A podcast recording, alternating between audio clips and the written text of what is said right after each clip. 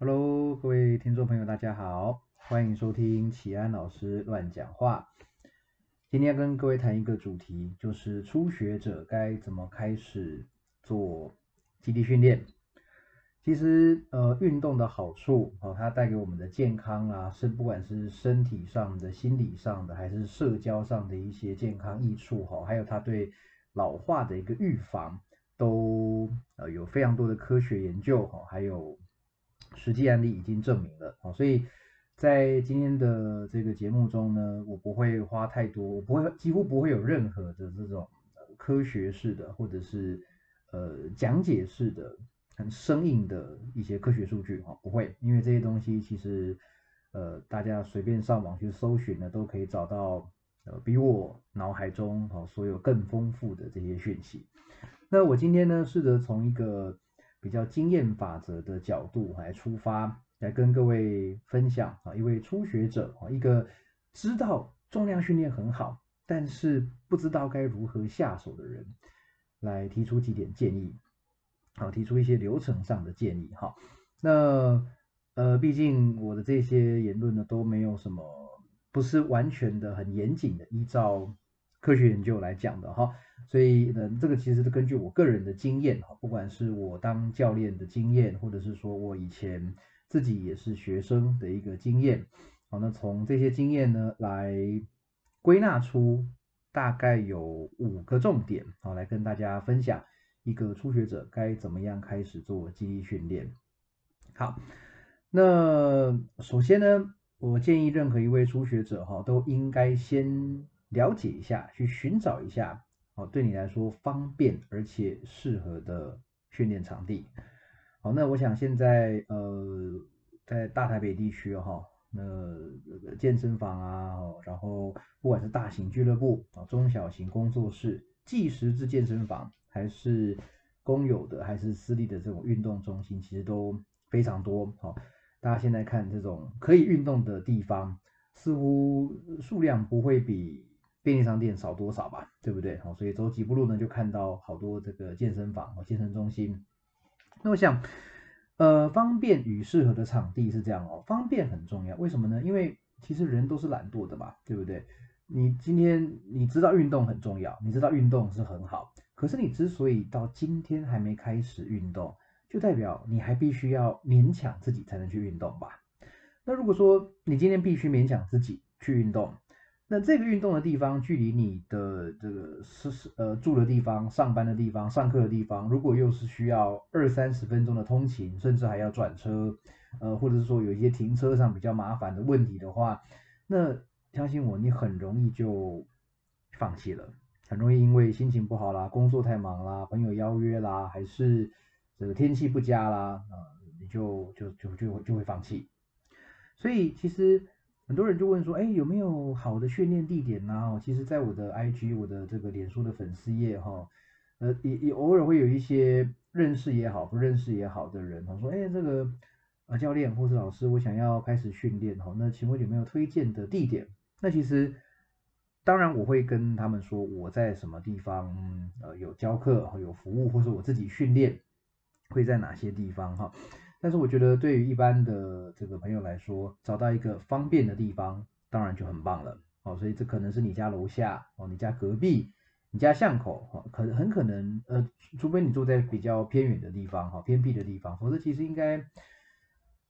这些运动的场所应该不难找了。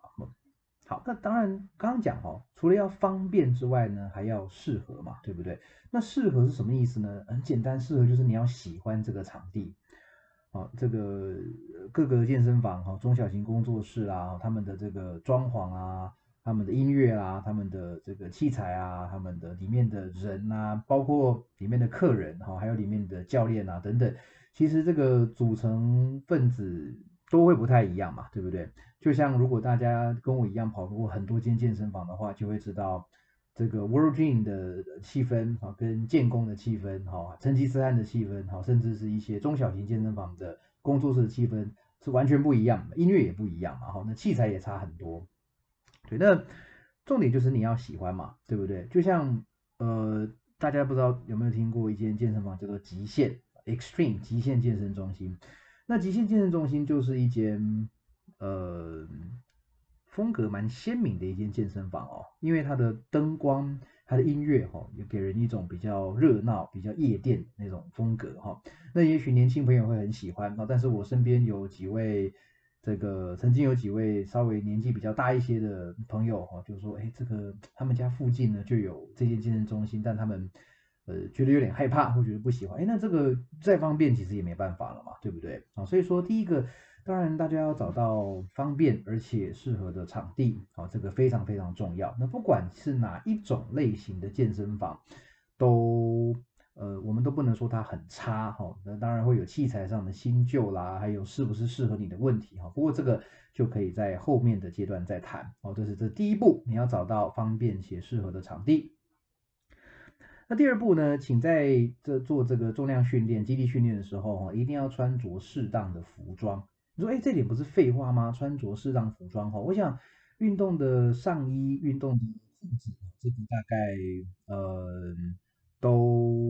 大家应该都是明白的都不会有太多的疑义。但是其实鞋子的学问就很大了哦。那我本人还有我在教学的时候呢，我都会建议学生赤足训练啊，就是打赤脚训练啊。如果说没有卫生上的疑虑的话呢，这个尽可能是打赤脚训练。因为在打赤脚的时候呢，我们作为教练来观察是比较容易看到学生的这个足弓的位置啦，还有脚掌的这个外侧缘、内侧缘，还有脚趾是不是平衡的在接触地面，我们就更能够判断说，哎，这个时候你的动作，比如说你在做蹲的时候啦，你在做跨步啦，在做行走的时候，是不是有重心偏移啦，臀部的肌肉。比较没有用力啦，还有膝盖的角度过于这个不正常啦，足弓塌陷等等的，我们比较容易看得出来。那学生如果自己做赤足训练的话，也比较容易自己观察到嘛，这个本体感觉会比穿着鞋子的时候还要再更好一些，更容易观察一些。而且通常呢，大部分的鞋子除非是硬举鞋或者是比较专门的举重鞋啦、训练鞋等等。否则一般的鞋子其实底部都是软的，那特别是像篮球鞋和这个慢跑鞋，通常这些比较软底的鞋子不大适合拿来做训练哈，因为道理很简单，我们在训练的时候会做一些蹲、走、硬举、下半身的相关动作。如果你穿着一双软底的鞋的话，那不就形同你站在一个不稳定的表面上吗？那不稳定的表面。你的脚踝、你的脚掌容易翻动，所以是不是受伤风险增加了？那再来就是，各位想想看，比如说我们做深蹲这个动作，蹲下去站起来，那你站起来的过程中呢，其实是透过脚去推地产生的反作用力，然后把你的身体可能加上杠铃全部带上来嘛。那如果说你踩在一个软底上，那是不是你发的力量？与那个反作用力其实就会稍微小了一些些，对不对？因为有些力量呢，可能是被这个软的底给吸收掉了。好，所以说穿这种有气垫的鞋子，可能你会感觉比较舒服哈，但是呢，在做重量训练是比较没这么理想的。好，所以我会建议，如果场地允许啊，你也觉得 OK， 那就采用赤足训练。那如果说必须穿鞋子的话，好，那我会建议。比如说我们刚刚讲嘛，专门的硬举鞋、举重鞋都很适合。但如果你觉得这个太麻烦了、太贵的话呢，其实我有很多朋友也是穿功夫鞋在训练。功夫鞋好像没多少钱吧，是不是200-300块就能够买到比较阳春的版本哈？所以这个让大家可以参考比较保底的这个鞋子。那第三点呢，就是我强烈建议初学的朋友去找一位合格而且合拍的教练合格而且合拍的教练。那我先讲合拍好了，合拍比较好讲。那合拍就是至少你跟这个教练相处、讲话要频率要对嘛，对不对？这个其实我尽量不要在节目里面批评人哈，但是其实有些教练他可能是懂很多东西，他也非常的热心。他很想要教学很多东西，可是他常常会把在书上学到的、在网络上看到的、在研习课学到的一些东西、这些知识呢，直接想要复制给学员来听。可是问题是，当你丢出这么多的术语，这么多的肌肉的名称哈，这么多动作关节啦、外旋内旋啊，然后这个肌肉的这个什么收缩理论啊、向心啊、离心啊等等的这些术语，你的学员听得进去吗？当然你说可能会有那种自己也很想学、很想当教练的学员，那他可能是很适合。可是如果你今天带的学员只是一个纯粹想运动的，或者是他的教育程度没那么好，或者是说他完全也不想学这些学理相关的东西，他只是想要达到他的目标而已，那你跟他讲这么多可能就没有意义了嘛。所以对于这个学员来说，这种教练虽然说他可能很专业很热心，可能就不太合拍了，对不对？好，那当然其实我觉得啦，教练这个行业应该算是一直会有人争辩说到底是服务业还是教育业哈。那我认为教练的本质确实是教育业没有错，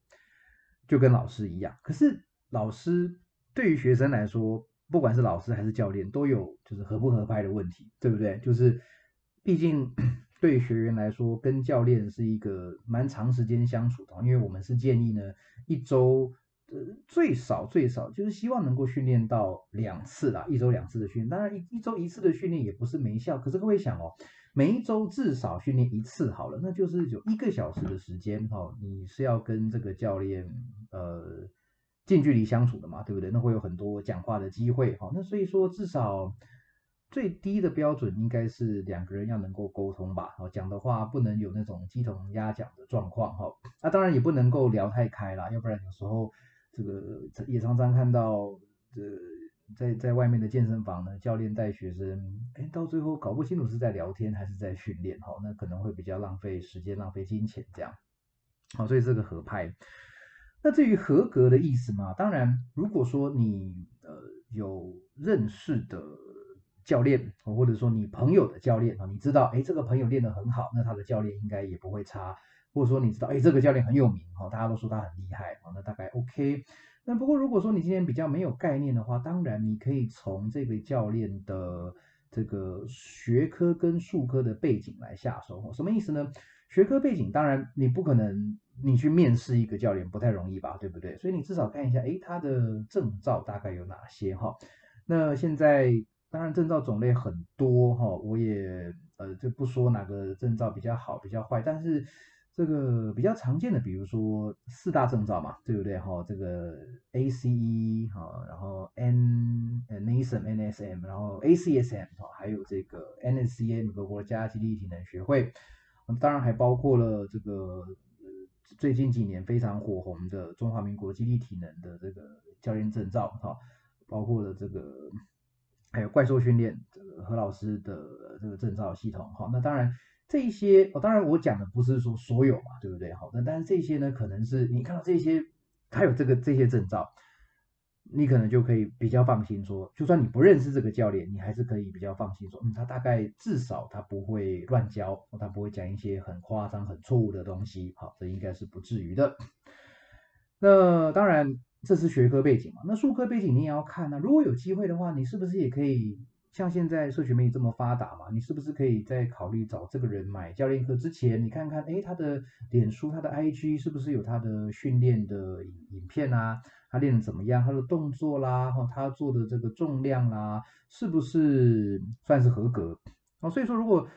假设各位今天想要练肌力训练，想要练，甚至想要练健力，那你今天看一位教练，假设他。这个25岁好了，好，然后正常的身材可能175公分，然后80公斤，好的，非常普遍的一个身材嘛。但你会发现，他的深蹲的重量好像最重是100公斤好了，然后卧推最重的重量可能是这个60-70公斤。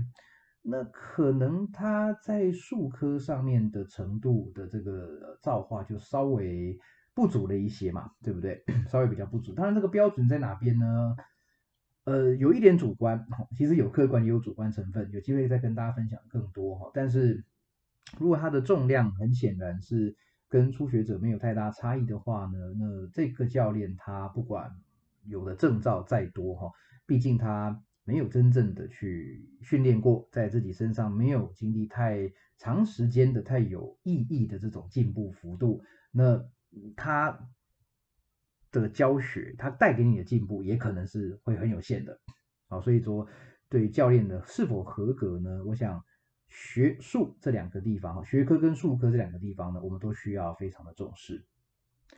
好，那下一点呢，这个我们刚刚第三点嘛，现在第四点呢是你要厘清你自己做肌力训练的目标是什么。当然目标很多种嘛，比如说增肌、减脂，然后健康，大概是多数人最想要达到的目标，对不对？那如果目标真的是这样的话呢，你很适合做我们讲肌力与体能训练。好，肌力与体能训练，所以也许你在找教练的时候啦，你在找这个训练场地的时候，你可能可以特别注意一下，这个教练或这个场地是不是有肌力与体能训练 （Strength and Conditioning） 相关的证照、相关的名称。好，那有些地方呢，甚至会刻意用这个名称避开健身房这三个字。那为什么避开健身房这三个字呢？因为两个原因第一个原因是健身这个词其实非常的广泛，对不对？健身什么意思？让身体变得更健康。那你说重量训练是个方法，篮球棒球是个方法，走路跑步也是个方法，所以其实健身这个词相当的模糊所以像我自己工作的地方还有就是教课的地方，还有现在越来越多的这个训练中心都会说自己是肌力与体能训练中心那就是有别于这个一般传统健身房那并不是要说谁比较厉害谁比较优越，不是的，而是这些地方的业主这些地方的教练希望大家明白，肌力与体能训练呢其实是一个比较具体的比较有的这个呢有针对性的一种训练方法那有些地方不用健身房的第二个理由就是，其实传统的健身房，多数的健身房其实还是以健美式训练这个肌肉肌肥大传统的肌肉生长这种训练方法，各个肌群分开锻炼的逻辑呢来安排训练课程的那当然健美运动非常非常的迷人非常非常的辛苦，非常非常的有学问那但是呢这个对于初学者来说，你要先搞清楚状况，就是说你是要往健美选手发展吗？你想要玩健美运动还是说你就是纯粹要身体健康，然后线条漂亮，然后运动表现提升？还是你想要跟郭婞淳一样这个当个举重选手？还是你想要跟这个的前一阵子才到挪威比世界杯，我们的这个健力代表队这些一样，深蹲、硬举、卧推，我要到达非常非常惊人的重量？那我想搞清楚目标之后呢，你才找场地找教练嘛，对不对？你一定要搞清楚自己的目标但是其实我知道更多人可能是连目标是什么都还不大确定，那所以这个时候呢，我就可以建议我建议说这样子的朋友，你可以去找身边的专业人士来讨论你想要的目标是否是实际的是不是真的适合你的所以比如说你现在可能是一位35岁的上班族你完全没有运动健身的基础，也许你上一次的认真运动是在大学打系队的时候，或者是你们公司有办个运动会然后就偶尔运动一下，周末运动员也许是这样。那你今天跟这个教练说我想要变得跟郭婞淳一样这个可能就稍微有点不切实际的嘛，对不对？并不是说你不能练举重，而是说也许你在肌力基础还不太够的前提下，你要做举重的这个运动，那你可能要从肌力的水准开始提升所以就变成说你觉得你的目标是举重，但是其实真正比较适合你的是先从肌力与体能训练开始那等到你稍微有一些基础了对杠铃啊杠片这些有些认识之后呢，再来做举重运动，那我想会是这个事半功倍。好，那最后一点其实可能也是最重要的一点就是如果说你有身心健康上的疑虑呢，一定要找医师一定要找医师那我想你对于自己的健康状况应该是很容易掌握的了但是我这边比较建议两种人，第一种就是中老年的这个朋友或者是你家里有中老年的长辈，或者是你的这个同事，你年纪稍微比较大一些些，想做训练的，好，那或者是有些朋友有一些受伤史、病史比较特殊的，对于这个运动训练可能会有影响、有疑虑的，那我们都会建议一定要先让医师评估过后才进行训练会比较好。你千万不要跟教练说，教练你就帮我看一看有没有问题可以的话就练。那也不要自己当医生，就说没问题反正你就怎样怎样就好因为毕竟这个到时候总会有个万一嘛，对不对？万一是哪个受伤的关节又出了问题啦，哪些病况在训练时候又发作啦，那我想对于教练能对你来说都不是件好事嘛，因为毕竟也不知道谁负责，大家也都不是医疗专业嘛那所以说呢，可以先找这个有一些在做运动评估的医师或者说他自己也是有训练经验的医师，帮你做一些全身上下的评估，好，然后他可能可以告诉你说你现在可以训练，但是哪些地方可能要加强，哪些动作可能要避免，那这样子呢，给合格的教练一看就知道说哪些动作可能要加强，哪些动作我们就尽量避免这样。好，所以说这些是以上讲这些呢，是一位初学者想开始训练的可以注意的五大要素吗？五个步骤嘛，那我可以再重复一下。第一个是寻找方便且适合的场地，第二个是务必穿着适当的服装，第三个呢是强烈找一位合格且合拍的教练，第四个是厘清自己做肌力训练的目标，那第五个呢是身心健康上的疑虑呢，请务必咨询医师。好，那以上呢是跟各位分享我自己做教练还有我自己当过很久的学员一直以来的一些心得所以大家可以把这个视为在健身这条路上呢，我身为可能是一位学长吧对于学弟妹的一些建议。好，那如果有任何的问题呢，也欢迎留言让我知道，或者是在这个粉丝专页或是我个人的这个 IG 账号私讯我那我这个都可以帮各位可以跟各位做一些讨论。好，那如果喜欢我的节目的话，不免俗的拜托各位恳请各位帮我按赞、订阅、留言、分享5颗星这些各位举手之劳可以帮我做的。好，那今天的节目就到这边期待下次跟各位见面，谢谢。